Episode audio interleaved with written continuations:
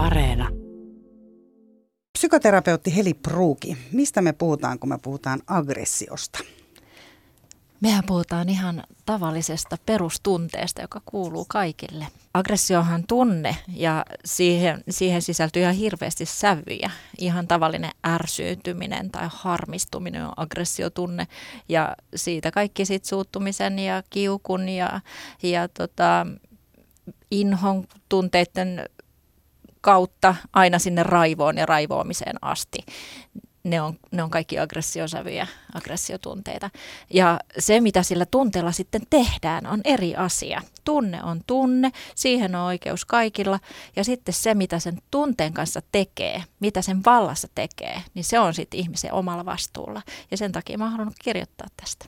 Eli silloin alkaa tulee näitä niin kuin myös haitallisia mm. malleja. Eli sitten puhutaan myös niin kuin siitä, että kohdistaa sitä vihansa joko ulospäin tai itseen mm. erilaisin keinoin. Ää, tänään kysy mitä vaan puhuu aggressiosta ja me ei tosiaan puhuta pelkästään fyysisestä väkivallasta. Että me tavallaan kyllä niin otetaan sekin esiin, mutta että aggressio on niin paljon kaikkea muuta, mitä ää, pari- ja perhepsykoterapeutti Heli Pruuki saa meille täällä nyt sitten avata. Hän on kirjoittanut kollegansa Terhi Ketola Huttusen kanssa muutama vuosi sitten myös kirjan Vihainen nainen. Eli, eli sitä kautta tämän aiheen tiimoille myös päästiin. Mun nimi on siis Mira Selander ja seuraava tunti mennään tämän aiheen parissa. Yle puheessa. Kysy mitä vaan. Mä ehkä aloitan nyt niin kuin vähän niin kuin toisesta tai väärästä päästä, koska täällä on Susanna laittanut kysymyksen äh, liittyen niin kuin kostofantasioihin. Mitä, mitä sä, niin kuin, jos ajatellaan, että ihminen miettii nyt tällaista niin kuin vaikka tosi aggressiivista kostoa mm, tai mm vaikka erojen yhteydessähän puhutaan siitä, Niinpä. että haluaa niin kuin käydä tiedätkö, niin kuin... mm, laittamassa niitä kakkarapuja sinne toisen, toisen verhota, verho, ei kun verhotanko, se on paljon pahempi Onko kosto. sellainen? Ja, tämmöisenkin tarinan on kuullut. Verhotanko, kato, kun niitä ei löydy sitä hajun syytä mistään Niinpä. ja toista joutuu Mahtavaa. muuttaa sieltä uudesta kodista. Joo. Niin, mutta missä niin kuin tavallaan, no toikin tuntuu vähän semmoiselta, että oh, unohtui niin. muutama katkarapu, mutta, tota, mutta sanotaan nyt, että jos niin, sä nyt niin, käyt puhkomassa väkivalta. vaikka mm. entispuolissa, niin vaikka renkaat, puhumattakaan Joo. siitä, että sä nyt niin kuin joko uhkailet, uhkailet tai jopa käyt käsiksi. Niin, mm-hmm. Niin, mutta et missä, missä niin kuin, kuinka pitkälle me saadaan mennä niissä kostofantasioissa ja, ja missä vaiheessa se vielä on niin kuin tervettä ja epätervettä? Ihminenhän mm-hmm. rupeaa pelkäämään myös niin, niitä. Kyllä. Niin, o- omiaankin voi Omi, ruveta pel- no todella pelkäämään. omia. Fa- niin. Ihminenhän mun käsitys niin. on, että ihminen kyllä pelkää tosi paljon omaa vihansa. Niinpä, niin, niin onkin ja, ja tota, sen takia tämä on tosi tär- tärkeä aihe ja hyvä kysymys.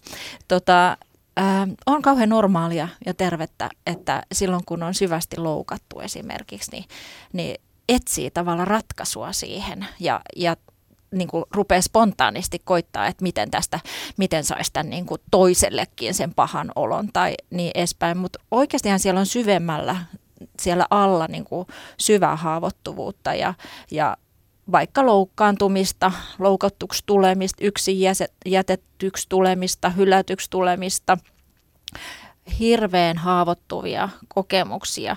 Ja tämä kostofantasia on yksi semmoinen keino yrittää selviytyä sen kaiken haavoittuneisuutensa kanssa. Että tavallaan se tulee suojaksi, se fantasiointi siihen, se aggressio tulee, se oma raivo ja ne fantasiat tulee tavallaan vähän niin kuin semmoiseksi teflon pinnaksi, jotka suojaa siltä surulta. särkymiseltä, surulta ja Kivulta. särkymiseltä. Kyllä, siltä kokemukselta, että mä säryn tämän kaiken kanssa. Ja kun nyt sitten useimmilla meillä on myös onneksi ne aivot, joita voi käyttää si- ja ajatella sitä, että mitä mun kannattaa tehdä. Että kannattaako mun toteuttaa nämä minun fantasiani vai pitäisikö mun ottaa kuitenkin vähän niin kuin aikuisemmat ja viisammat keinot käyttöön tässä, niin kannattaa ehkä ottaa viisammat keinot käyttöön. Ja ehkä uskaltaa mennä myös tutkimaan sitä, että mitä, mikä mun on hätänä, että mitä ne on ne syvemmät omat tarpeet ja, ja tunteet siellä, siellä niiden fantasioiden alla. Et ne fantasiat kyllä auttaa vähän aikaa ja niiden kanssa voi hekumoida ja kestää sen hirveimmän vaiheen, mutta et siihen ei kannata jäädä jumiin. Sehän jumittaa kaikkein eniten fantasioja itseään. Jää, jättää ehkä katkeraksi, jättää semmoisen vihan kierteeseen ja muuhun nopeammin ja tehokkaammin ja oikeastaan ainoa tapa päästä eteenpäin on se, että uskaltaa ottaa se oman surun myös syliin ja mennä niin kuin, ruveta käsittelemään sitä. Mutta niin kuin ottaa suru syliin ja ruveta mm. käsittelemään sitä sillä hetkellä, kun on vaikka mm. loukattu. Sanotaan, mm. että sut on jätetty vaikka 30 vuotta nuoremman mm. niin kuin takia ja sä oot jäänyt vaikka yksin niin kuin hirveiden asuntolainojen tai niin. ja lasten ja muiden kanssa. Niin siinähän niin kuin, siinä vielä niin kuin lasten suru sitten niin, päällä. Tämä on nyt esimerkiksi tämmöinen niin. kuva. Niin. Tai siis se, että sulla on ollut vaikka pitkä epäoikeudenmukaisuus, mm. sä oot aina se, joka ei saa sitä kuorosolistin paikkaa, vaan aina sen saa joku, joku niin. Niin kuin muu. Tai mitä se ikinä onkin. Niin tavallaan se, että mikä se on, niin kuin, kannattaisiko, olisiko se esimerkiksi semmoinen siinä niin kuin koston kohdassa sellainen, että sun kannattaisi niin kuin jakaa tämä vai? Kyllä mä ajattelen, että totta kai se ota suru syliin on niin huono neuvo sillä että, että niin kuin ihminen voisi sen yksin tehdä. Mutta se, että pystyy ruveta sitä niin kuin raottamaan jonkun kanssa sitä, että mitä täällä alla on, jotta mun ei tarvitsisi tehdä näitä tekoja, jotka sitten oikeasti kääntyy itseänikin vastaan. Että et oikeasti jos tekee jotain vaikka rikollista, niin siitähän voi saada sitten vaikka minkä näköisiä seurauksia, että se ei ole kauhean järkevää. Usein se on, että auttaa, kun jonkun kanssa sitä alkaa vaikka puhua. Se voi olla kaveri tai ystävä tai perheneuvoja tai, tai joku ammattilainen tai kunhan nyt ei ole oma lapsi. Et tota, useimmissa tapauksissa ei voi olla lapsi, vaikka lapsi olisi aikuinenkin.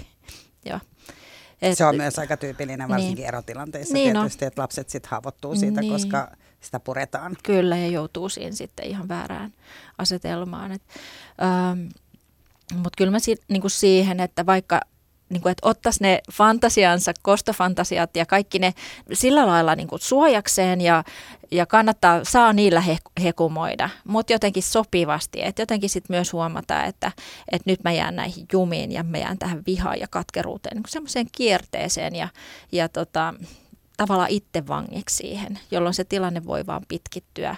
Ja siitä ei, se ei hoida, se ei oikeasti hoida. Et vaikka saisi niin kuin haavoitettu sitä toista, niin sitten saattaa tulla pikkusen aikaa ehkä voitoriemunen olo, mutta ei se oikeasti sitä omaa surua edes hoida, vaan että se oma suru täytyy jossain vaiheessa kuitenkin ottaa käsittelyyn. Ja kyllä mä nyt siihen halusin kannustaa, että jos sitten vaikka saisi mennä nyrkkeilemään tai tekemään jotain fyysistä sillä, että saisi sen niin kuin aggressio, aggressio jollain tavalla ehkä fyysisestikin purettua aina silloin tällöin, mutta sitten myös puhumalla tai tai kirjoittamalla tai jollain semmoisilla, millä saisi sitä vähän pala, paloste, palasteltua sanoihin, sanoihin ja sillä pienempiin kokonaisuuksiin. Niin ehkä sitten se tarve suojautua niin paljon eri fantasioilla, niin voi hellittää. Et se on sitä, että otetaan sitä niin kuin pieni pala kerrallaan. Ei sitä kerralla voikaan. Et jos on jotain isoja, isoja haavoitetuksi tulemisen, tulemisen kokemuksia, niin ei ihminen kestä sitä, että sen kaiken päästää samaan aikaan. Ja just sen takia aggressio on aivan nerokas tunne, että sehän tulee niin kuin suojaamaan sitä haavoittuvuutta. Että et, et se tulee niin kuin voimaksi, se on voimakas tunne, se on energiaa ja se on loistava tämä ihmisen mekanismi sillä, että silloin kun syvästi haavoitun, niin silloin mä suutunkin. Että mä en jää vaan siihen haavoittuvuuteen hätääntymään, vaan, vaan silloin se tulee se aggressio siihen kilveksi ja suojaksi. Niin, se aggressiohan voi olla myös semmoinen, että se niinku lamannuttaa. Mm, että mm. jos et sä oot tottunut sitä millään tavalla niinku purkamaan, niin sehän voi myös niinku lamannuttaa ja pitää sut niinku paikallaan. Se on totta, että osa, osa meistä järkyttyy siitä omasta aggressiostaan sillä että keho, kehollisesti ihan lamaantuu ja menee sanattomaksi ja niin edespäin. Ja sittenhän meillä on osalla myös se reaktiotapa, että kun se aggressio on niin vaikea itsessä, niin varsinkin naisia, naisia on sellaisia paljon, jotka silloin kun oikein vihana, niin purskahtaakin itku. Että tavallaan, että se tuleekin sitten tavallaan surun ilmaisuna – kun, ei, kun on ehkä pienestä lähtien blokattu pikkutytöltä se lupa ilmasta sitä aggressioon niin kuin puhtaana aggressiona.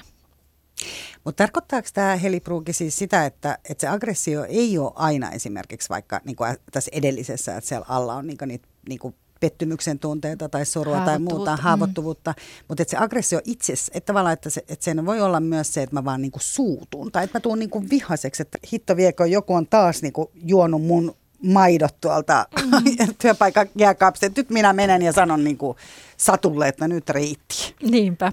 Kyllä aggressio voi olla ihan itsenäänkin olemassa, mutta hyvin usein siellä on sitten muuta Alla. tunnetta mukana. Että tota, ja se ehkä tästä tekee myös vähän haastavaa siitä, että kun pitäisi oppia kuuntelemaan sitä, että mitä itse tapahtuu. Niin tunnistaa sitä. Niin.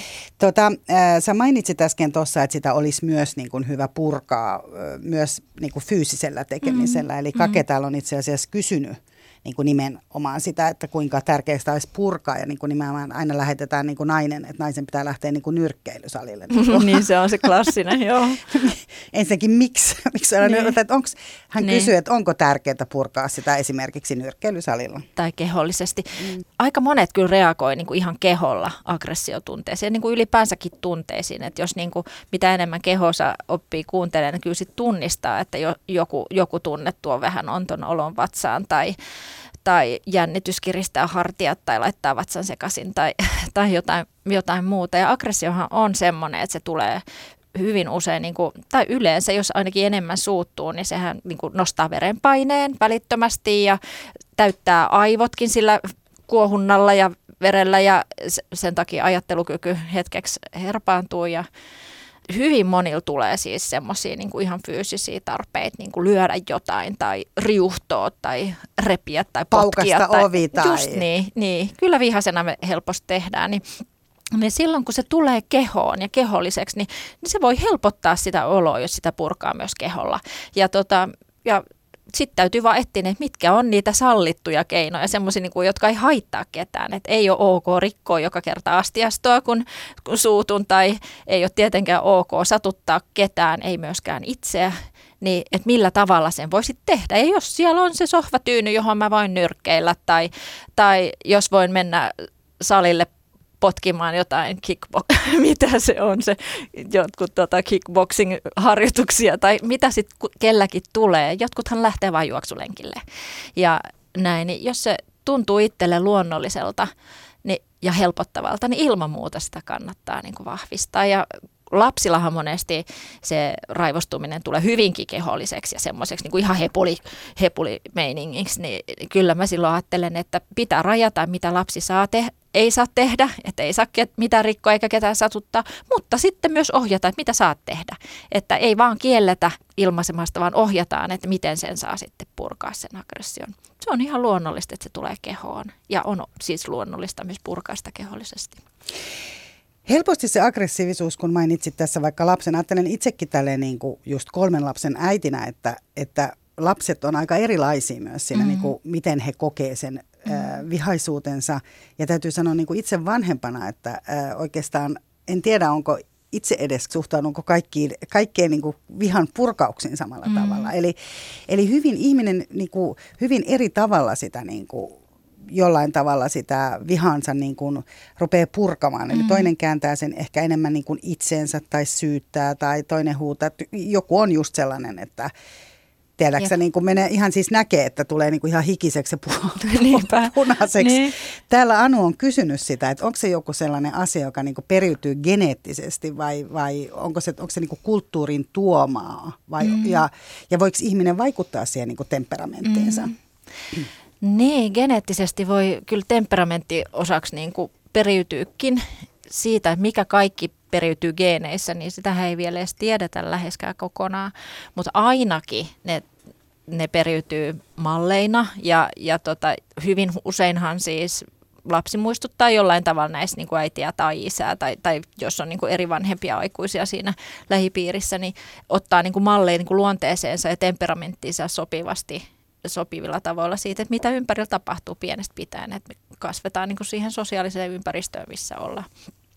Mutta ilman muuta sitten toi, että tota persona, persona vaikuttaa tietenkin tosi paljon ja joskus mä oon tuosta vanhemmuudesta siitä kirjoittanutkin, että, tai puhunut jossain, että, että miten tärkeä on se, että me ei niin kuin luulla, että meidän täytyy vanhempina jotenkin olla kauhean tasapuolisia kaikille lapsille, tehdä kaikkien kanssa samalla tavalla kaikki asiat, kun eihän se ole mitenkään mahdollista. Niin, lapsi on ihan oma niin, persoonansa, Se kyllä. on aina dynamiikkaa, että se mitä siinä lähtee tapahtuu ja että mik, mitkä kohdat niin kuin on meillä samanlaisia on helppo ymmärtää, mitä ei taju ollenkaan tuossa toisessa ja mikä lähtee niin kuin ärsyttää kummassakin ja semmoista, että jonkun lapsen kanssa se niin tähän aggressiokiukkuun ja, ja riitelyyn liittyvät asiatkin sujuu vaan luonnikkaammin ja helpommin ja on helpompi ymmärtää helpompi sopia ja jonkun kanssa otetaan jatkuvasti niin kuin atakkia niin kuin tällä ainakin sanallisesti ja tunnetasolla. Ja, ja sitten on aikuisena, aikuisena vaan tutkiskeltava sitä, että mitä sitä itselle tapahtuu. Niin, että, mitä musta nousee? Joo. Ja miksi, miksi mä niinku reagoin tällä Joo. tavalla. Ja en ainakaan halua olla kuin mun niinku äiti ja isä. Ja sit sehän on ihan hirveä hetki se, että mm. huomaakin, että Tekevän samalla tavalla. niin. mä en ole edes vaan äiti ja isä, vaan mä oon niinku myös niinku iso äiti tai jotain muuta vastaavaa.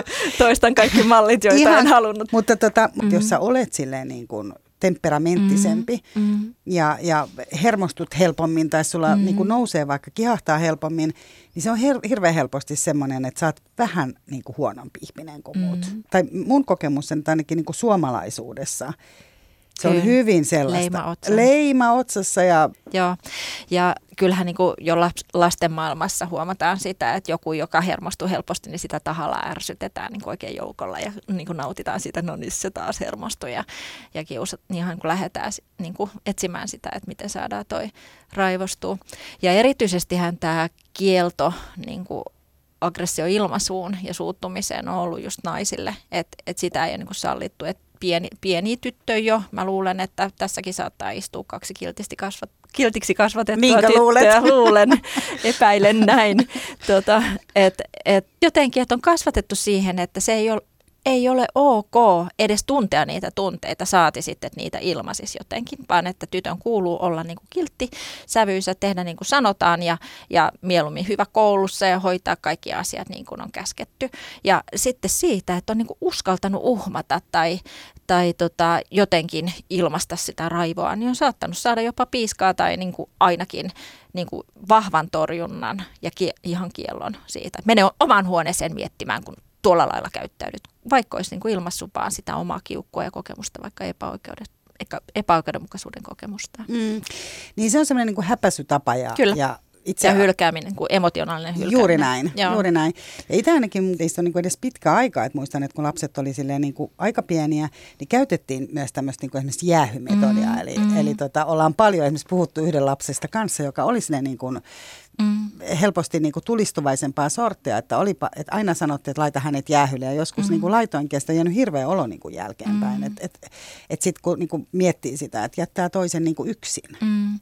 Mä ajattelen, että jos, jos semmoinen jäähypenki juttu tuntuu, että se niinku auttaa häntä niinku konkreettisena, niin sitten se olisi sillä että se on samassa huoneessa mm. kuin aikuinen. Että sitä ei lähetetä minnekään yksinäisyyteen, vaan että hei, nyt mennään taas istumaan tähän. Että tässä on tämä penkki, missä rauhoitutaan. Ja sitten siinä, me, siinä rauhoitutaan, mutta että häntä ei jätetä yksin. Koska se perinne, itteeni mua on lähetetty sinne huoneeseen miettimään. Ja, Ovi kiinni. Ja, ja ovi kiinni, niin just, ja saat tulla sitten, kun oot taas kunnolla. Että tota, äh, mitä lapsi voi oppia siellä omassa huoneessa? Mitä niin kuin joku pieni alle 10-vuotias siellä, niin kuin, ei se analysoi siellä, että miten, mitkä ovat nämä minun tunteeni ja minun tarpeeni tässä takana ja sitten miten minun kannattaisi nyt paremmin toimia, ettei tulisi jatkossa tällaisia tilanteita. Ei se osa, ei se Niin opi siellä. se tunne siinä, Niin, niin kuin sitä paitsi ihan päällä. Niin, hän on siellä sen ison tunteen kanssa ja ainoa mitä hän oppii on se, että kukaan ei ole mua varten silloin kun mulla on näin paha olo, vaan että et silloin kun mulla on näin paha olo, mun pitää mennä jonnekin olemaan yksin. Ja tätä satoa korjataan vaikka kuinka monissa sadoissa ja tuhansissa parisuhteissa tälläkin hetkellä. Sitä, että me ei osata jakaa niitä vaikeita kohtia. Me, me ei uskalleta luottaa siihen, että toi toinen kestää mua silloinkin, kun mä oon kaikkein huonoimmillani. Vaan jotenkin se hylkäämisen pelko, se että torjutuksi tulemisen pelko nousee siinä samalla, kun nousee se aggressiotunne. Ajattelet sä, että se tavallaan olen huonoimmilla, niin, niin ajattelet sä suoraan, että se on nimenomaan sitä, että mä oon vihainen. En ajattele, että se tunne on huono, vaan se, että useinhan silloin, kun ihminen on vihainen, niin se on hallitsematon, että se, se, sen sanat ei ole kauniita, sen kosketus ei ole hellä, vaan sormet on kovat ja, tota, ja sanat on vihasena usein hyvin harkitsemattomia ja semmoisia, mitä sitten jälkikäteen katuu ja, ja kaikki koko elehdintä ja ilmeet ja kaikki on niin kuin ehkä ei ole niin hyvä kuin joskus toisten, kun on niin parempi olo. Mutta aggressiohan paha, pahalta tuntuu ja kaikki ne tunteet, mitä siihen liittyy muuta, niin usein on, tuntuu hirveän pahalta. Ja se ihminen, jolla on hallitsematon vihatila päällä, niin, niin sehän on paha, pahassa olossa. Ja se on niin aika raju juttu, että me joudutaan jotenkin, mä uskon, että suomalaisuuteen erityisesti liittyy, että me ollaan sen kanssa aika yksinäisiä yksi tärkeä missio itselläni ainakin näissä kirjajutuissani ja, ja muussa, mitä teen, on se just, että opittaisiin niin kuin jotenkin elää yhdessä näiden tunteiden kanssa ja jotenkin normalisoimaan sitä, että on, me ollaan kahden monenlaisia, tulee erilaisia tunteita ja sitten niistä selvitään ja yhdessä selvitään, että yksin ei tarvitse selvitä. Että vaikka tuntuu tosi pahalta välillä, niin jaa sitä mitä sulle tapahtuu, jotta se toinen pystyy olemaan siinä rinnalla. Ja silloin kun tois, näet, että toisella on paha olo, niin jää siihen viereen ja, ja kuuntele sitä ja koita rauhoitella ja olla yhdessä, kestetään se läpi. Aina se paha olo helpottaa. Aina se raivohetki, pahinkin, pahinkin olo niin kuin helpottaa. Ne tunteet on niin kuin pilvet. Että ei jäätäisi enää niin, kuin niin yksi. Sitä taakkaa ajattelee, että me ollaan kannettu kyllä ihan tarpeeksi ja liian kauan tässä maassa. Yle puheessa. Kysy mitä vaan. Joo, ja tänään kysy mitä vaan, äh, kysyy kysymyksiä aggressiosta vieraanaan pari- ja perheterapeutti tai psykoterapeutti Heli Pruuki. Tota, äh, Markku on täällä kysynyt sitä, että mitä se kertoo siitä, että jos joku ihminen on jatkuvasti tavalla tai toisella aggressiivinen. Mm. No mä ajattelen, että se kertoo kyllä semmoista syvemmästä pahasta olosta.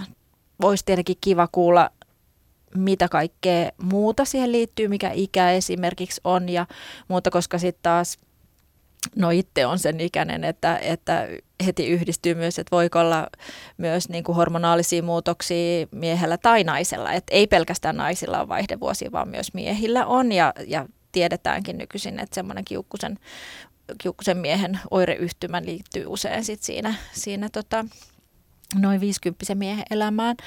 Mutta sitten taas erilaisiin elämäntilanteisiin ja vaiheisiin, vaikka kriiseihin tai luopumisiin, niin hyvin monilla, monilla sitten se paha olo, semmoinen kokonaisvaltaisempi paha olo niin kuin näkyviin semmoisen niin aggressiivisempana ulosantina, vaikka se on semmoista aika syvääkin muutakin ahdistavaa ja ehkä vaikka masennusta. Aika usein masennuskin näkyy niin kuin aggressiivisena käyttäytymisenä.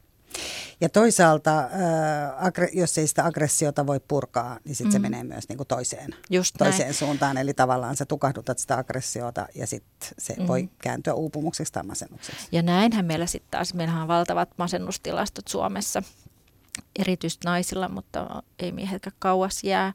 Tota, Joo, siis ja se liittyy sitten just tähän kieltämiseen, että ei pystytä oikein ilmaiseen niitä omia, omia tunteita, omia tarpeita, omia toiveita ja puolustautuu tai, tai tota, laittamaan rajaa niin omissa ihmissuhteissa, vaan niellään aina ne loukkaantumiset ja pahan olon kokemukset ja, ja tota, kun vuosikausiin näin tapahtuu, niin sittenhän jossain vaiheessa ihminen ei enää jaksa. Et, tota, ei se, se, että sitä niellään sitä pahaa oloa, niin tarkoita, että se katoaa jonnekin näkymättömiin. Se jää ihmiseen ja sitten se tulee usein ulos masennuksena. Ja missä määrin sitten esimerkiksi, jos ajatellaan niin kun, ö, päihteiden käyttöä, mm. ö, yli mm. liikasyömistähän, mm. säkin kirjoitatte, kirjoitatte Terhi Ketala-Huttusen kanssa tuossa kirjassa nimenomaan siitä, mm. että ihminen vaikka niin kun pistää alas tunteitaan Kyllä. erilaisilla. Kyllä.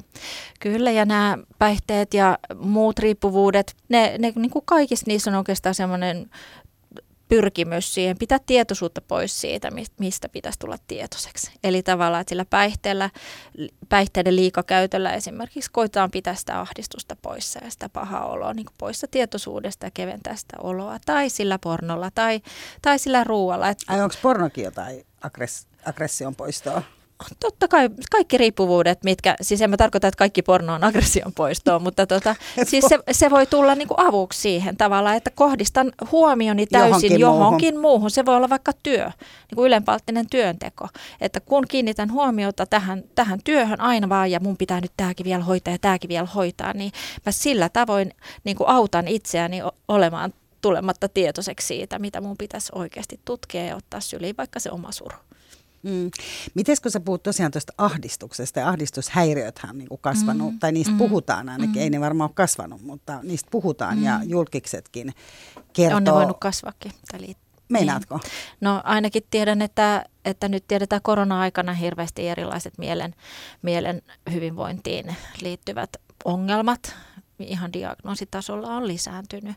Ja tiedetään, että lapsilla ja nuori esimerkiksi on pahoinvointi ja masennus ja ahdistus lisääntynyt heidän oman, ihan oman kertomisensa mukaan. Esimerkiksi kouluterveyskyselyssä kävi nyt aika isot nousevat luvut varsinkin tytöillä ilmi, niin on ihan selkeä, että tota, luultavasti niin kuin erilaiset niin kuin ahdistukseen liittyvät asiat tullaan niin kuin näkemään tilastoissa myöhemmin myös aikuisilla. Ja samoin aggressio ja aggressioon liittyvät niin kuin erilaiset tilanteet vaikka perheissä. Niin kyllähän ne tilastot ennen pitkää saadaan näkyviin, missä, missä tulee näkyviin luultavasti sitä, että miten paljon on vielä lisääntynyt semmoinen huono olo. Tämän ihan tämän yksin olemisen, eristä, mm. eristymisen, eristäytyneisyyden takia. Eikä kaikki sitten koskaan tule näkyviin, koska ne on ollut siellä neljän seinän sisällä ne tilanteet, mutta, mutta luulen, että ennen pitkää nähdään myös luvuissa, muissa luvuissa kuin nyt kouluterveysluvuissa – mm. se, että nämä kaikki eri pulmat on lisääntynyt ihmisillä Suomessa. Ja nythän on paljon puhuttu myös, tai on ollut enemmän niin, kuin, niin sanotusti otsikoissa myös katuväkivalta mm, tai joku tämmöinen niin kuin hyvin, hyvin aggressiivinen ja oli mm. tämä järkyttävä Koskelan tapaus, mm. missä oli tämmöinen niin kuin silmitön väkivallan teko. Miten sä niin kuin tällaisia katsot terapeuttina menemättä nyt sinne niin kuin syvälle ö, kaikkeen, mutta miten, niin kuin, mistä ne kertoo? On, Onko tässäkin mm. kysymys Mistä? En mä uskalla sitten Koskelasta mitään sanoa tai, tai näin, mutta ylipäänsä se, että niinku, niinku erilainen väkivalta ja raakakin käyttäytyminen lisääntyy niinku lapsilla ja nuorilla varsinkin, niin kyllähän se kertoo siitä, että se lisääntyy aikuisilla. Et, ja että lapset ja nuoret on entistä enemmän yksinään. Että eihän meidän tarvitse kovin kauan somea selailla, kun nähdään, että aggressio on valsin valtaisaa niin kuin ihan aikuisilla. Kyllä. Valtaosa niistä. Mutta kyllä mä ajattelen, että se siis kertoo, lasten ja nuorten oireilu kertoo ilman muuta niin kuin laajemmasta yhteiskunnan tilasta ja aikuisten tilasta. Sitten tietysti äh, tuossa kirjassakin on mainittu nimenomaan epäoikeudenmukaisuuden tunne ja, mm-hmm. ja sen varmaan niin kuin kuka vaan niin kuin nuori mm. tunnistaa ja, ja niin kuin aikuinen tai kuka vaan, että on erilaisia epäoikeudenmukaisuuden tunteita, mutta en voinut tietysti olla miettimättä myös sitä, että mitä se tekee ihmiselle, jos sä oot jatkuvasti vaikka jossain niin kuin vähemmistössä. Ja sitten myös se, että sä oot niin kuin tavallaan yhteiskunnassa myös jossain ja. sellaisessa roolissa, ja. että onhan niin kuin, sä jatkuvasti joudut kärsimään rasismista tai vähättelystä tai kiusaamisesta mm. tai mm. uhkailusta tai, ja se, että se on jotenkin niin kuin isosti semmoinen vaiettu asia niin sanotusti. Mm. Mitä niin kuin, oh, mm. sekin niin kuin, se on, sen täytyy vaikuttaa, vaikuttaa ja nousta kai. jonkunlaisena. Totta kai ja varmasti ihmis, ihmisillä on kauhean monenlaisia tapoja reagoida, reagoida ja ajattelen, että ratkaisevaa varmasti on se, että kuinka paljon sitten on sitä tukevaa siinä ympärillä, että jos on niin kuin omat, omat läheiset kuitenkin niin kuin vahva rinki siinä ja semmoinen niin kuin varma ja varma rakastava tuki, tuki niin vaikka omasta perheestä ja omilta ystäviltä, niin sitten hän pystyy ehkä vieraat kestämäänkin kummallisuuksia vähän paremmin. Mutta silloin, jos puuttuu se oma tukirinkikin, niin on kyllä tosi paljon haavoittuvampi. Mutta kyllähän se, että jos joutuu sitä jatkuvasti kokemaan, siis esimerkiksi sitä rasistista kohtelua ja huutelua ja muuta, niin kyllähän se katkeroittaa ja traumatisoi. Ja, ja, ja ihmiset tarvii kyllä paljon enemmän sitä, sitten, sitä tukevaa, tukevaa siihen ympärilleen, kun sit kaikki lapset ja nuoret tarvii sitä, että joku tukee ja näin, mutta sitten jos on niin vielä jotain haavoittavia puolia siinä, siinä omassa elämässä niin kuin erityistä haavoittuvuutta, niin silloin tarvitaan vielä tuplasti enemmän niitä rakenteita ja sen hoksautuksen niin kuin kaikilta aikuisilta siitä ympäriltä. Niin nimenomaan, että mm. jos se on tapahtuu, jos ajatellaan, että on joku koulutilanne, jos nyt ei vaikka, vaikka olisi niin kuin rasismista kysymys mm. tai muusta, mutta se, että ei se joku saa sitä tiettyä mainetta siellä, mm. vaan siihen oikeasti niin kuin puututaan. Että sit, jos mä otan nyt esimerkkinä vaikka jalkapallon, joka on itselle niin kuin tuttu laji, mutta ajattelen, että kyllä siihen on paljon sisältynyt myös sitä, että siellä on rasismia ja sitten se tavallaan niin kuin sanotaan, että että näin on, mutta sitten siihen ei sen enempää puututa. Että jotenkin tuntuu, että Joo. kun sä oot tässä puhunut sitä, että ollaan niin kuin lapsen tai nuoren rinnalla siinä hetkessä, mm-hmm. että on se mikä vaan, että tavallaan, että ei jätetä, että okei, okay, no ei me tuolle mitään voida.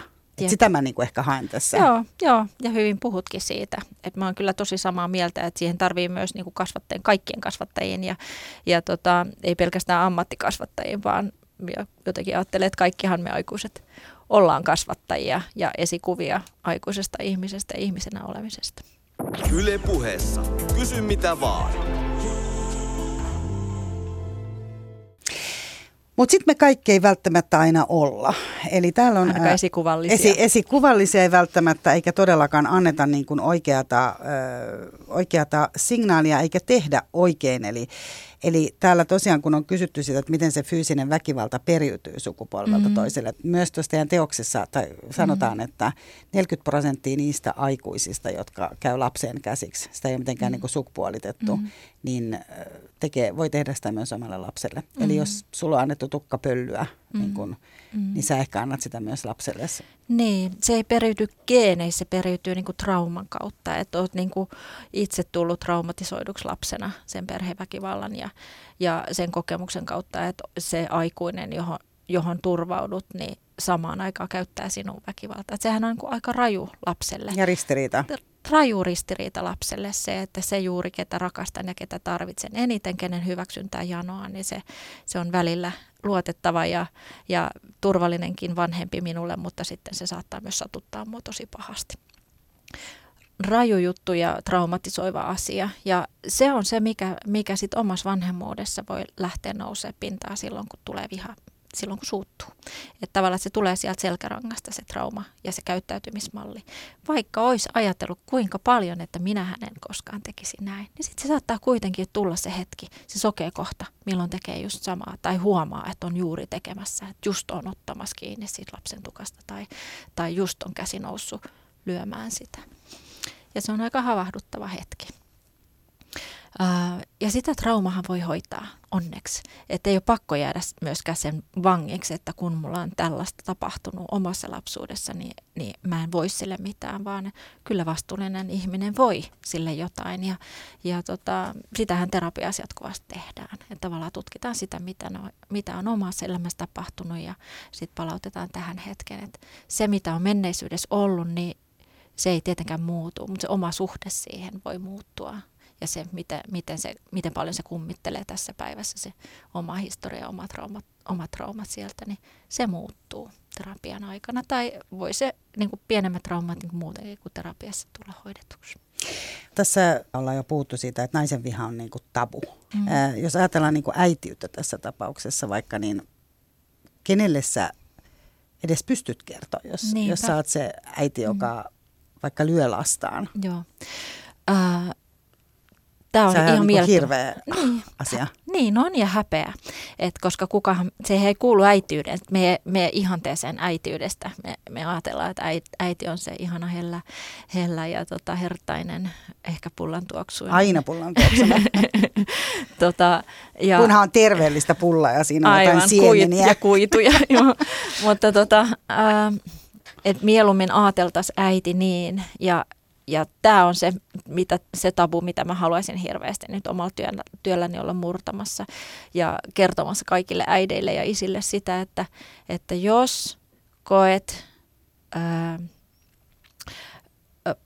jos olet huolissa siitä, miten, miten tota, kohtelet lasta tai miten, että jos, jos käyt käsiksi tai käytät väkivaltaa tai jos olet edes huolissa siitä, että voisit joskus käyttää väkivaltaa, niin on vastuullista vanhemmuutta hakea siihen apua.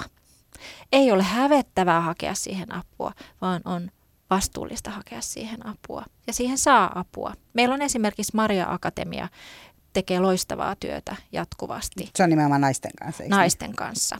Niin kuin, ja sehän on se, joka on vielä enemmän, enemmän tota tabu, just tämä äidin aggressio ja äidin väkivalta on mielettömän hienoa hakea siihen muutosta ja, ja siihen voi saada muutosta.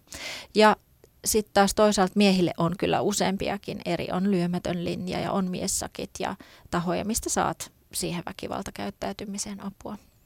Et tota, se on hienoa, kun haet siihen apua. Ja sitten jotenkin se, että sitä mä halusin juuri niin kuin todeta, että äidille kuuluu ja isälle kuuluu, kaikille vanhemmille ja kaikille ihmisille kuuluu oikeus kaikkiin tunteisiinsa. Ja sitten kun sieltä lähtee niitä jotain vääriä toimintamalleja tulemaan pintaan, vaikka sieltä selkärangasta silloin, kun on aivot pois päältä vihastumisen takia, niin, niin, niin niitä toimintamalleja pystyy ihan muuttamaan, kun vaan hakee apua. Joo, ja varmaan netistäkin löytyy siis. Kyllä, netistä löytyy suoraan niin kuin eri ohjeita, mutta sitten myös, myös ne ihmiset. Et silloin kun on trauma kyseessä, ja kyllähän niin kuin yleensä väkivaltaisesti käyttäytyville vanhemmilla on traumataustaa itsellä. Että on tavallaan hirveän ymmärrettävää, että, että tällainen toimintamalli nousee sieltä, ää, vaikka se ei ole oikein. Niin silti se on ymmärrettävää. Ja ja ne ihmiset, jotka tekevät tätä työkseen, niin auttaa siinä, niin, niin tietää, että se on ymmärtävää, että ei ne tuomitse. Ei ne tuomitse sitä, vaan ne auttaa siitä muuttamaan sitä käyttäytymistä. Ei siirty sukupolvelta eteenpäin taas. Et kun näähän mu- muuten tulee usein ketjuissa sillä että, että se toistuu ja toistuu ja toistuu sukupolvelta toiselle. Mutta että sä tavallaan tulet nähdy, niin kuin ollaan puhuttu tässä nyt Heli Pruukison mm. kanssa, että sä tavallaan tulet nähdyksi. Kyllä, koko myös, ihmisenä. Koko ihmisenä myös tämän niin kuin mm. piirteesi kanssa. Kyllä. Sitten tietysti äh, täällä on äh, parisuhdeväkivaltaan liittyen mm. kysymyksiä. Muun muassa Samantha on kysynyt siitä ja, ja äh, että on tavallaan ne roolit helposti, mm. että, että kun mies on paha ja mies, mies lyö ja mies on paha mm. ja nainen on niin kuin kiltti ja mm. ottaa vastaan. Mitä mm. sä parisuhdeterapeuttina ajattelet tästä dynamiikasta antamatta minkäänlaista hyväksyntää minkäänlaiselle fyysiselle väkivallalle, mutta onko se kuinka selkeä se on se? No sehän se on samat... ihan selkeää, että, tota, että se ei ole noin pelkästään. Että tota, totta kai on niitä tilanteita, missä mies lyö ja nainen on alistetusasemassa ja pelkää, mutta kyllähän sitten on myös niitä tilanteita, missä se niin kuin väkivaltaa käyttävä on nainen. Ja siellä, jos äsken puhuttiin lapsista, niin, niin lapsia kohtelee kaltoin useammin äiti kuin isä. Et se on ihan tilastollinen fakta. Et se liittyy ihan vaan siihen, että äidit on useammin lasten kanssa.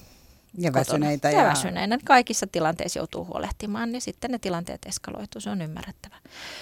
parisuuden väkivalta on useammin miehen tekemää, mutta on siis, että ei naisetkaan ole siitä osattomia. Se ei ole niin sukupuoliin sidottua ja, tota, ja sitäkin tapu pitää murtaa. Et näitä näitä niin kuin erilaisia vahingollisia käyttäytymismalleja voi olla kelle vaan ja on oikeasti viisautta ja vastuullista vaan hakea niihin muutosta, kun huomaa tekevänsä jotain pieleen. Tota, ehkä semmoista, että, että jos olet väkivaltaisessa suhteessa, niin hae apua. Olet sitten itse tekijä tai uhri.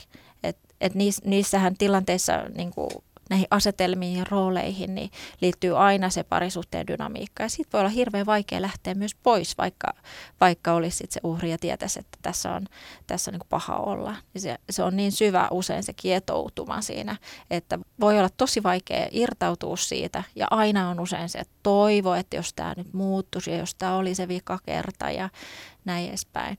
Mutta haluan rohkaista siihen, että että hakekaa ulkopuolista apua. Että se ei yleensä muutu itsestään paremmaksi, vaan se voi vaan paheta vuosi vuodelta se tilanne. Väkivalta yleensä raistuu. Se harvoin loppuu itsestään. Ja onko siinä kuitenkin se, että jos sä ajattelet, että sun terapiaan nyt tulee vaikka pariskunta, millä mm. on tämän tyyppistä mm. käyttäytymistä, niin onko se sellainen asia, että sitä saadaan niin kuin hoide, voiko, voiko pariskunta niin kuin... No kyllä siinä pitää tota, ilman muuta olla sillä että, että jos pariskunta tulee, tulee terapiaan ja tota, heillä on väkivaltaa, niin heitä on pakko tavata erikseen, koska väkivaltatilanteessa on selvää, että, että se ei ole sillä tasa, tasapuolinen, että siinä voitaisiin turvallisesti puhua. Että ei voi luottaa, niin kuin terapeutti ei voi luottaa siihen, että kumpikin voi yhtä tasapuolisesti puhua tässä näin vapaasti, vaan on niin kuin itsestään selvää, että siinä joutuu toinen ehkä pelkäämään. Ja tulee sitten vielä kosto niin, sen jälkeen niin, siellä kotona. just näin, että joudutaan tavallaan, että siitä ei voi tulla silloin aito terapiatilanne. Mutta silloin kun molemmat haluaa siihen muutosta ja halutaan jatkaa yhdessä, niin silloin jos tota, väkivaltaa käyttävä on omassa terapiassa tai saamassa erikseen apua siihen niin kuin väkivaltakäytökseen ja sitten jos pystytään menemään siihen, että se, niin kuin, että usein näissä on se tilanne, että kumpaakin hoidetaan ensin yksin ja sitten vasta pariterapiassa, kun väkivalta on saatu poikki ja sitten turvallisuus palautettu riittävässä määrin siihen suhteeseen, niin sitten voidaan tavallaan lähteä auttamaan sitä, että voiko tästä suhteesta tulla semmoinen, että on niin oikeasti turvallinen kummallekin, että se muuttuu se dynamiikka. Voiko mm. ihminen äh, hakeutua kerta toisensa jälkeen myös väkivaltaiseen suhteeseen? Ja, jo, niin, mut, mm. Mutta mistä äh, täällä mm. haluaa itse asiassa, tota, onko tämä e- Elisa, niin mm. haluaa tietää, että miksi ihminen hakeutuu mm. kerta toisensa jälkeen niin kuin suhteisiin, missä hän eri tavoin kyllä. tulee.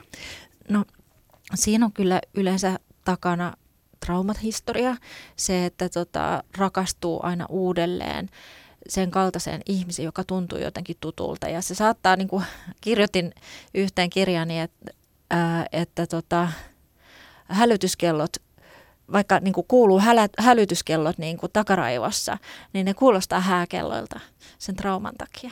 Eli että siinä toisessa rupeaa kiehtomaan jokin asia, Sä joka on ihana ja rakastut tuttu. siihen niin, niin että on tämmöinen. Niin, vaikka pitäisi kuulua kovat, kovat, kovat hälytyskellot, että nyt sä joudut taas samankaltaiseen alistussuhteeseen tai väkivaltaiseen suhteeseen. Ja se liittyy siihen, että on ehkä jo lapsuudessaan tai sitten jossain herkässä vaiheessa joutunut väkivallan uhriksi ja jotenkin saanut sellaisen kokemuksen, että tota, niin syvän trauman siitä, että jotenkin hakee ratkaisua siihen traumaansa uudestaan ja uudestaan aina eri ihmisen kautta, jotta joskus saisi tavallaan ratkaisun sille, että tämä ei mennytkään niin. Että se, se niin kuin muuttuisi. Joo, niin, että tota, ihminen on tosi jännä, että, ja tietenkin tämä on vähän yksinkertaistavaa, miten mä tämän kuvaan, mutta että näin se menee. Että sen takia niin kuin, ö, jo haavoittuneet ihmiset usein joutuu uusiin vaikeisiin suhteisiin ja taas uusiin vaikeisiin suhteisiin, koska he he ei edes pysty löytämään niin kuin tavallaan ää, semmoista tasapainoista kumppania, koska ne tasapainoista kumppanit ei kiinnosta. Ne on liian tylsiä, niin se ei ole sitä särmää, joka, joka lähtee viemään. Eli tavallaan trauma löytää trauman ja ne traumat rakastuu tietyllä tavalla toisinsa. Mm.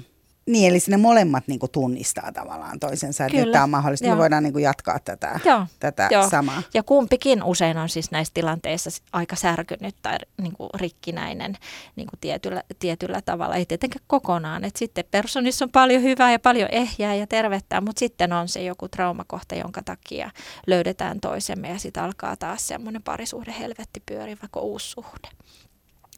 Mutta niitä, niitä kaikkia tota, puolia, että vaikka mä kuvaan tämän näin, niin mä en halua millään tavalla leimata ketään tai, tai puhu julmasti tai muuta semmoista, vaan enemmänkin korostaa sitä, että kun tunnistaa itse, että joo, että mä, mullahan toistuu tämmöinen, tai että mä tuun löytäneeksi aina samankaltaisia miehiä tai samankaltaisia naisia tai näin edespäin. Ja, ja sitten mä tahkoon niissä samoissa samankaltaisissa kysymyksissä eri parisuhteissa, niin, niin, niin tota, enemmänkin on niinku tärkeää vaan huomata, että joo, tässä on nyt jotain, minkä takia mä tarviin tätä, että johonkin mä tarviin tätä.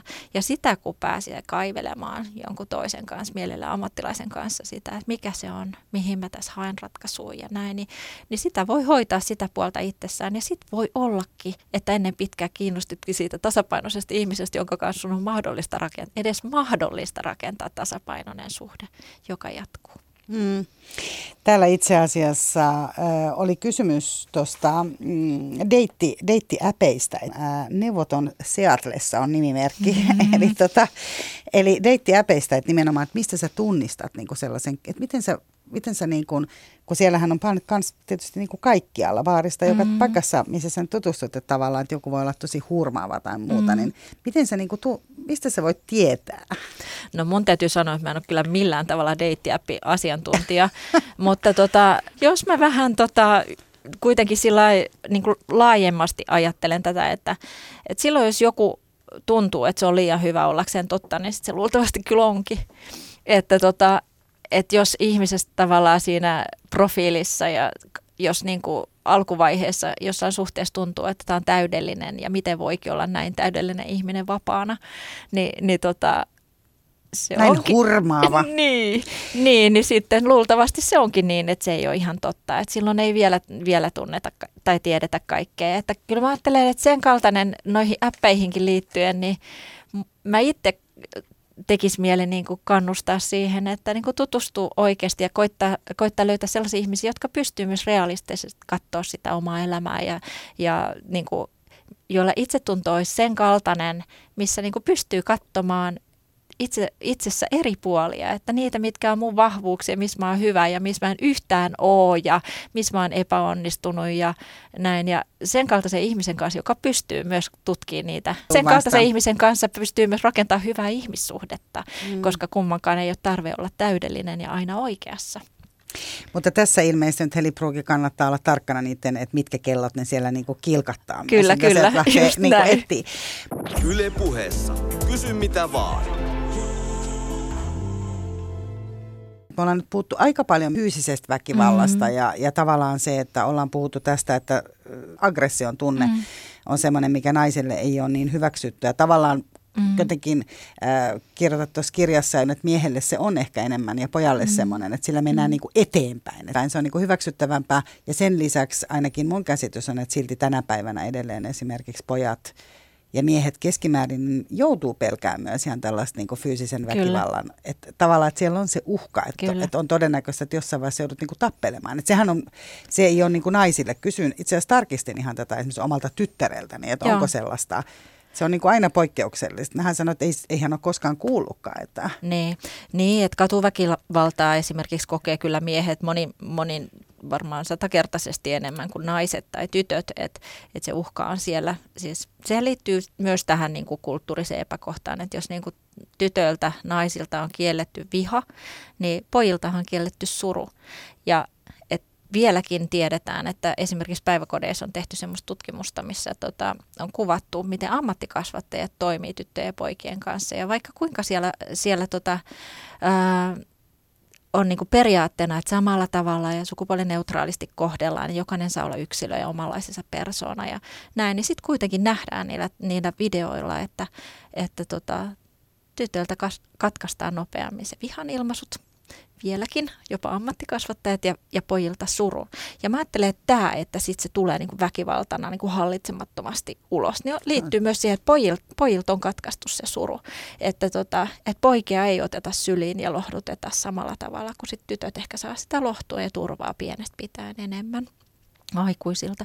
Ja entäs sitten, jos me opitaankin kansakuntana myös niin kuin antamaan turvaa ja lohtua meidän pojille, niin eikö he saa sitä enemmän, sitä hoivaavaa mallia myös samaan aikaan niin kuin suhteessa muihin ihmisiin. Ja tämmöinen niin tarve semmoiseen ylenpalttiseen tappeluun niin kuin nakkijonoissa, niin, nakkikioskijonoissa tai missä tahansa, niin voi vaan vähetä. Että semmoinen niin hallitsematon aggressio, joka velloo ihmisten välissä ja välillä ja jotenkin, ää, joka tulee niin kuin il, ilmaisuksi sille, että niin kuin yli, yle, ylimääräiselle semmoiselle pahalle ololle, joka on sanat, sanatonta ja, ja tota, vaikeaa hahmottaa, niin sen tarve vähenee, jos meillä lisääntyy semmoinen hel, hellä ja turvallinen kulttuuri kuin myös poikien välillä. Ja kyllä mä ajattelen, että tähän, tämä tämä on kasvava suunta, että nykyisinhän oikeasti opetetaan tunnetaitoja, tunne, tunteiden kohtaamista ja käsittelyä koko ikäryhmille päiväkodissa ja kouluissa. Ja Pysähtymään niiden kyllä, äärellä on niitä tunne kelloja. Ja... Just, just näin. Ja myös pojat saa tähän eväitä ja, ja tota, ja jakaakin ehkä enemmän kyllä, tuntemuksia. Kyllä. sosiaalisessa mediassa on Just näin. että on näitä. On, ja meillä on paljon hyviä roolimalleja nykyisin nuorilla siitä, että miten jaetaan puhutaan tunteista ja kerrotaan niistä ja näin, että tota, paljon hyvääkin tapahtuu, että jos me ollaan nyt puhuttu tästä pahasta olosta yhteiskunnasta ja sen ilmenemismuodoissa, niin sitten on myös saman aikaan tosi paljon kehittymistä. Ja mä ajattelen, että tämä sukupolvi, jotka nyt kasvaa, niin kyllähän niillä on ihan eri tavalla eväitä johonkin tunteiden käsittelyyn. Ja senhän huomaa, niin, senhän huomaa kyllä. myös, että tavallaan, että se on niin kuin ruokapöytäpuheessa, Jep. voi sellaista olla. Mutta sitten on sellainen niin kuin yksi meidän kansakuntaa, mä niin kuin voin olla väärässä, että ei ole vaan niin kuin suomalaista, mutta mä ajattelen, että jestas tässä yhteiskunnassa on paljon passiivis-aggressiivisuutta ja se on siis niin järkyttävä niin kuin aggression muoto. Mm. Nämä mykkäkoulut ja mm. hiljaa olemiset ja, mm. ja Ohikatsomiset. Ohikatsomiset ja rivien niin välit. Rivien välit ja, ja et ihan kuin se olisi jotenkin, että ihan tulee se, että rupeaa ihan tykyttelemään tässä, kun, niin kuin, mä oon niin aikoinaan ollut parisuhteessa, missä aina kun tuli niin kuin riita, niin riideltiin niin kuin hetki aikaa. Ja sitten se tyyppi lähti aina niin kuin mököttä. Että tavallaan et ensin ärsytetään ja sitten se riita syntyi, niin sitten niin kuin jossain vaiheessa hän niin kuin nousi pyörän selkää ja lähti pois. Ja sitten mä jäin aina niin kuin itsekseni sen kanssa. Joo. Ja sitten semmoinen niin pitkä mykkäkoulu. Ja sitten hän jälkeenpäin voisi puhua. Mä ajattelin, että onhan tämäkin niin kuin yksi tämmöinen niin NS-väkivallan muoto. Kyllä onkin. Joo, ja hirveän raskas itse asiassa onkin. Ja vaikka näyttäisi ulospäin, että mitään hän ei tapahdu. Minä niin olen kyllä... tässä mukava ja hyvä ja hallitsen itseni. Just näin. Että näyttää siltä tavalla, jos joku vaan piipahtaisi, saattaa, saattaa niin kuin näyttää, että mitään ei tapahdu ja silti tunnelma on todella tiivis, että se aggressio, koko ilma. Kyllä se on hirveän yleistä ja se liittyy just siihen blokkaamiseen, siihen, että meillä on niin kielletty se suora ilmaisu, mikä on sitten vaikka jossain ajatellaan vaikka Etelä-Euroopan kulttuuria, missä niin kuin jatkuvasti ilmastaan itseään niin kuin ja kaikkia tunteita niin kuin suuri eleisesti, niin meillä on ollut siihen niin paljon vaikeutta, että sit se on pukeutunut tämmöisiin epäsuoriin muotoihin. Ja toinenhan sitten on yleinen Suomessa on epäsuora aggressio, mikä on vaikka sitten pahan puhumista takana. Että tavallaan että vahingoitetaan sitä, joka ärsyttää sillä tavalla, että puhutaan siitä muille, eikä sille, joka, joka on se kohde.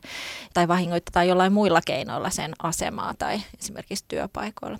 Ja tähän passiiviseen aggressioon tulee niin kuin mieleen nyt se, että se on hirveän yleinen parisuhteessa, mutta kyllä se muutenkin on. Se saattaa olla vaikka työpaikka sitä, että jotakuta ihmistä en edes katso päinkään.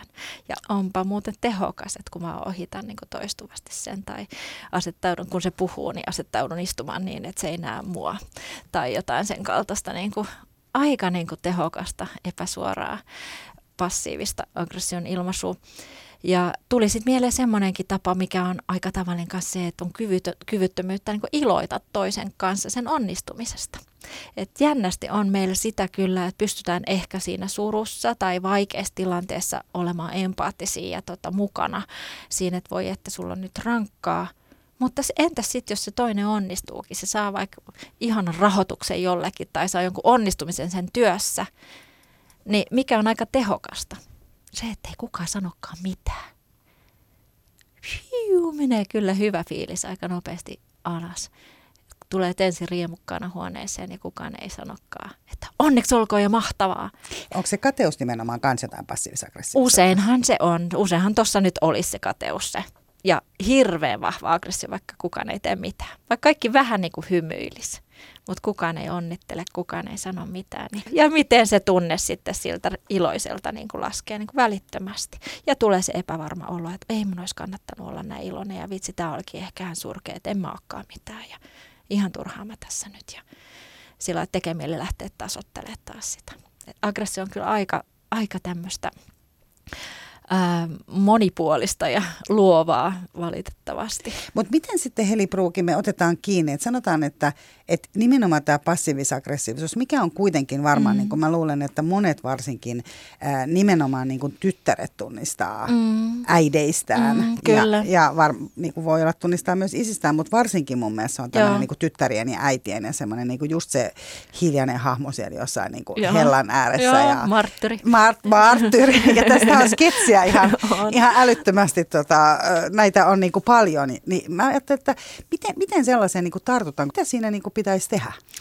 Niin riippuu varmaan hirveästi tilanteesta ja myös siitä, että kuka se on ja mitä se toinen ihminen mahdollisesti kestää. Mutta kyllähän sitten entäs semmoinen suoraan kohti menemään, että hei, onko jotain hätänä?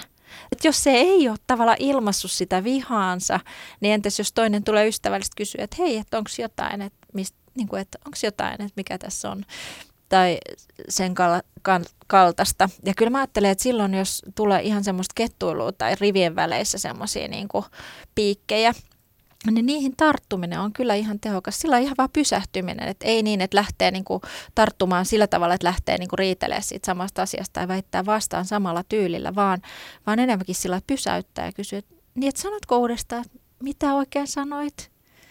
Jolloin se jää välttämättä, väistämättä vastapuolelle se niin kuin se niin kuin velvollisuus joko sanoa uudestaan tai selittää sitä, mitä, mitä tuli sanoneeksi juuri äsken piikin muodossa. Et jotenkin se, että ei vaan annettaisi aina sen olla ja mennä sen aggression niin kuin tavallaan sen tilanteen ohi. Ja, sillä niin kuin, ja nielasta sitä. Niin, ja nielasta sitä itse sillä ja jäädä sitä kantamaan, että mitä se oikein tarkoitti ja että olipa inhottava ja tar- sanokohan se tarkoituksella ja, ja että mitä se oikein, niin kuin, että onko tässä jotain hirveätä. Vaan, että, niin kuin, että kun tunnistaa, että joltain ihmiseltä tulee tämmöisiä epäsuoria passiivisia niin kuin aggressioilmaisuja, varsinkin jos niitä tulee toistuvasti, niin jälkeen jonain kertaan ihan sillä, niin sanotko uudestaan? Mik, mitä sanoit? Voitko, voitko kertoa vähän enemmän? Voitko tarkentaa? Ja katsoa, mitä sitten tapahtuu. Mutta se on aika vaikea niin kuin tavallaan myös, mä ajattelin, että no, tietysti tämmöinen joku työpaikan tai joku tämmöinen mm, vähän vieraampien mm, ihmisten niin kuin mm. kesken, se on aika haastava. Tässä et sanota, että jos sulla on vaikka joku esimies, joka mm joka jotenkin, niin kuin, että mm. aina täällä nyt on nämä jätetty tekemättä. niin, tiedätkö, joku se niin kuin vähän yle, sehän liittyy Joo. usein siihen, että se on vaan se niin kuin yleinen ja niin niin, yhteinen aik- tilanne. Niin, niin että se on niin kuin vaikea sitten ja, ja siinä on kuitenkin se valtakysymys. Kyllä, niin onkin. Että tuommoisessa ehkä voisi ajatella, että sitten, että ei ehkä missään isossa työkokouksessa rupeiskaan haastaa, vaan että vaikka sen jälkeen niin kuin menisi kysymään, että hei, saanko jutella? Ja mua, mua jäi niin kuin nyt mietityttää, että mitä tarkoitit, kun sanoit näin. Ja tehdä se niin, että itse on asiallinen ja ystävällinen niissä tilanteissa, mutta kuitenkin, että ei jätä sitä niin kuin ohitetuksi, ettei aina vaan suostu tulee kohdelluksi näin. Ja silloin kun uskaltaa olla suora itse näissä tilanteissa, niin se tekee vaikeammaksi että toiselle olla epäsuora. Et kyllä mä ajattelen, että kaikki suoruus, että silloinkin kun se liittyy vaikeiseen, vaikeista asioista puhumiseen, niin kyllä se yleensä puhdistaa ilmaa. vaikka se on vaikeaa. Vaikka se on vaikeaa. Että täytyy löytää se myönteinen aggressio itsestään, että uskaltaa mennä niihin tilanteisiin. Niin ja tämmöinen ehkä terapiakielestä niin itsensä puolella. Kyllä, itsensä asettua puolella, itselleen. asettua itsensä Joo, rinnalle, asettaa näin. itsensä puolelle. Ja vielähän tähän mä ajattelin vielä tämä passiivis-aggressiivisuuden yksi muoto on varmasti just myös se semmoinen, niin kuin, semmoinen vihjailu, että sulle voidaan vähän vihjailla Mm-hmm. jostain, niin kuin, että on ne sukat siellä kotona Mm, lattialla mm. ja tavallaan Kyllä. ei, että miksi, Mm. miksi sinä nyt jätät Sanna aina sukat tohon, vaan Jep. se on just nimenomaan semmoiset, että aina täällä on nämä sukat, kun minä...